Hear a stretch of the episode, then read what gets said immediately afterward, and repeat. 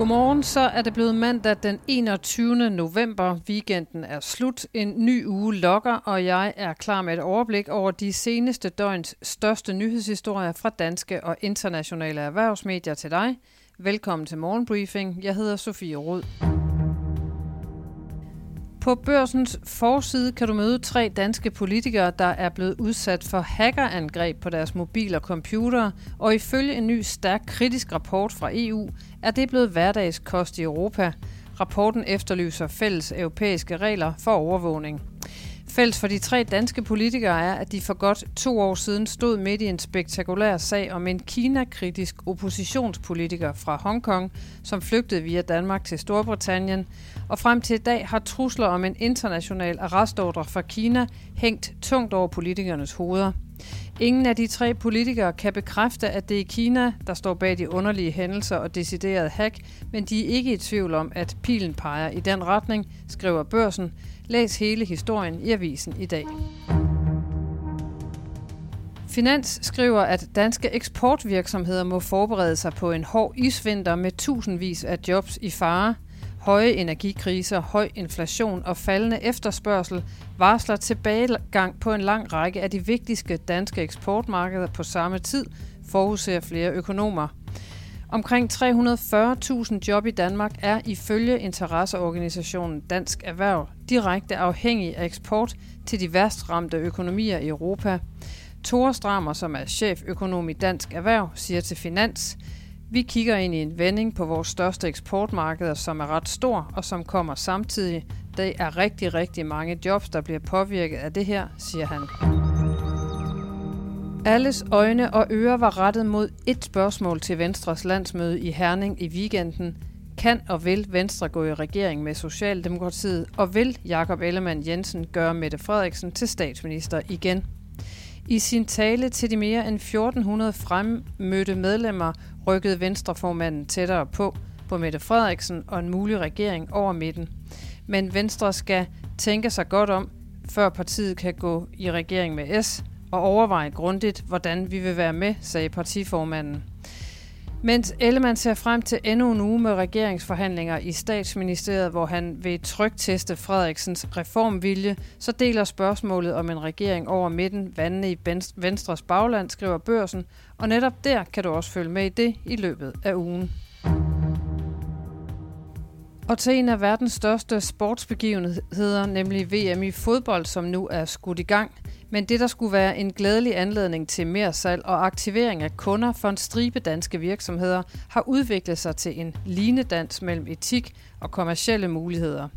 For ønsker man virkelig at blive associeret med en begivenhed, der har kostet tusindvis af migrantarbejdere livet, og hvor værtslandet Katar ikke overholder helt basale menneskerettigheder i forbindelse med et VM, der også er blevet beskyldt for at være korrupt. Børsen har været i kontakt med en lang række danske virksomheder om det højspændte emne, og der tegner sig et billede af dyb splittelse. Byggemarkedsgiganten Stark sponserer det danske landshold, men kommer helt ekstraordinært ikke til at have sit logo på de danske landsholdstrøjer i Katar. Finansdirektør i Stark Group, Sisse Fjeldsted Rasmussen, siger til børsen, Problematikken om Katar er sindssygt vanskelig, hvilket vi som mange andre har skulle tage stilling til. Vi støtter ikke, at VM afholdes i Katar, og vi sponserer som sådan ikke VM i Katar, siger Sisse Fjeldsted Rasmussen. Læs mere om manglende logoer på landsholdstrøjer og etisk linedans i børsen i dag. Og så til weekendens formentlig mest dækkede historie på tværs af de internationale erhvervsmedier, nemlig den om kryptobørsens FTX konkurs. I løbet af weekenden er skeletterne raslet ud af alle tænkelige skabe, og nu bliver den amerikanske kongres også rodet ind i sagen. Wall Street Journal skriver nemlig søndag, at FTX-grundlæggeren Sam Bankman-Fried og medlemmer af hans topledelse steg fra at være relativt ukendte i Washington til at være blandt de største donorer i amerikansk politik i løbet af 18 måneder.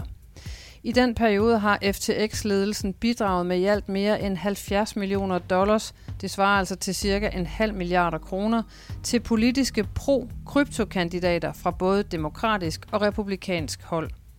Det beløb betyder, at FTX-folkene gav mere i donationer end forsvars- og bilindustrien til sammen, ifølge tal fra Center of Responsive Politics, skriver Wall Street Journal.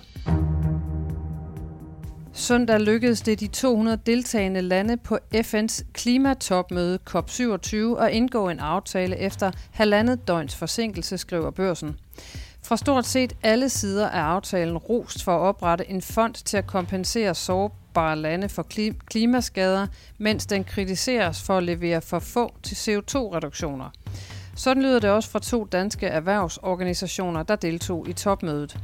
Vicedirektør med ansvar for klima i Dansk Industri, Anne Højer Simonsen, siger, det er ærgerligt, også fordi det bliver mindre omkostningsfuldt at kompensere tab og skader, hvis man mindsker CO2-udledningerne nu.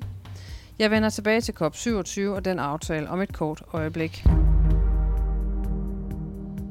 Amerikanske aktier lukkede fredag i små plus efter en tumultarisk uge, hvor investorerne holdt stift øje med udsigterne til rentestigninger.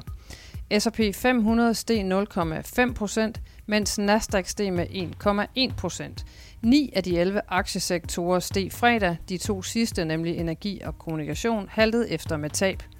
Har hjemmelukket C25 ugen af med en stigning på 0,45 procent, og du kan gå dybere ned i tallene på borsen.dk Investor.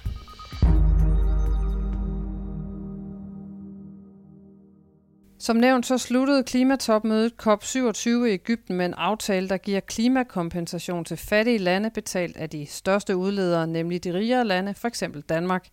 Men hvad er det for en aftale, der er kommet ud af årets klimatopmøde? Det fortæller min kollega Christian Østergaard om her. Det er en aftale, der leverer på det ene punkt, som alle talte om inden topmødet begyndte, men til gengæld ikke på så mange andre punkter. Aftalen opretter en fond, der skal kompensere de lande, der er allermest sårbare over for skader, som lande som Danmark har påført dem ved at skabe klimaforandringer. Det er noget af det, som en række udviklingslande har kæmpet for i et årti. Så det er et væsentligt resultat for dem og en sejr øh, for et land som Pakistan for eksempel, som jo lige har været ramt af oversvømmelser. De kaldte det en udbetaling på investeringen i vores fælles fremtid – men en stor del af de konkrete regler for omfang, modtager og så videre er slet ikke klar endnu, så vi ved ikke, hvordan det præcis kommer til at se ud. Hvad aftalen så slet ikke leverer, er noget af det helt centrale for klimatopmødet.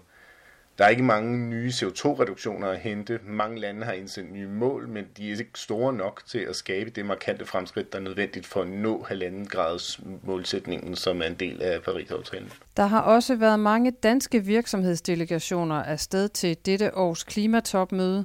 Jeg spurgte Christian Østergaard, hvad deres rolle var på COP27. Ja, man kan sige, hvad der startede som et FN-topmøde har gradvist udviklet sig til også at være verdens største klimamesse. Forhandlingslokalerne er omgivet af messehaller med myndigheder, miljøorganisationer og virksomheder, som alle sammen har et eller andet budskab i forbindelse med topmødet. For de danske virksomheder handler det jo i høj grad om at fortælle om deres løsninger, deres måde at arbejde sammen med myndigheder på osv. Øhm, ifølge Dansk Industri og Green Power Danmark, som er to af de organisationer, der har været sted, så er der stor interesse i det fra udenlandske delegationer. Og de danske virksomheder dukker altså også op i højere antal hvert år. Øh, I år var det over 30. Organisationerne mener, at de aftaler, som virksomheder og organisationer laver med myndigheder og virksomheder i andre lande, er mindst lige så bemærkelsesværdige som politikernes resultater. I hvert fald jo. Og det fortalte altså journalist på børsen Christian Østergaard. Det var alt, hvad der var med i morgenbriefing her til morgen. Jeg håber, du får en dejlig mandag, og at du lytter med igen i morgen tirsdag, hvor vi er her igen.